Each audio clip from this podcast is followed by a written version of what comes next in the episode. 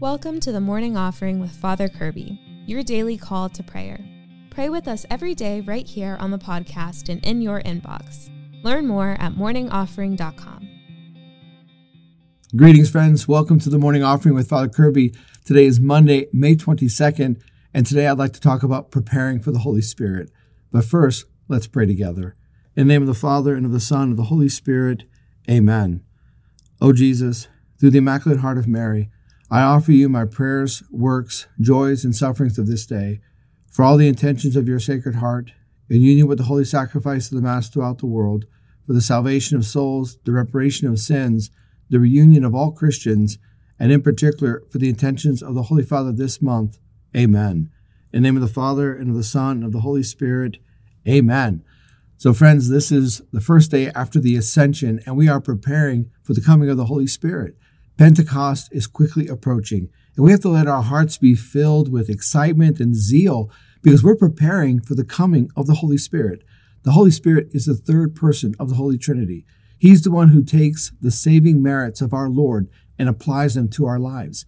You know, it's the Holy Spirit who brings about all the sacraments. It's the Holy Spirit that allows us every day to draw closer and closer to God. You know, the Lord Jesus in his public ministry, when he was speaking about the Holy Spirit, he said the Holy Spirit is like the wind. He will blow wherever he wants. He will move and interact however he prefers. He gives inspirations and promptings, and no one can calculate, no one can control the movement of the Holy Spirit. And that's the Spirit that wants to dwell within us, that dynamic, powerful Spirit of God. You know, every time we sit and we say, oh, I need to pray more, or I should really go to confession, or I need to read the Bible, or I should I should really reach out to, to this person who's in need. Every time we do that, that's the Holy Spirit. Because friends, we're fallen. We don't have those good inspirations by ourselves.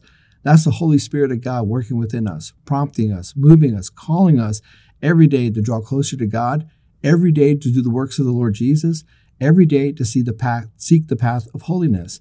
So this is our call. This is what we're preparing for. The Holy Spirit is coming, dear friends.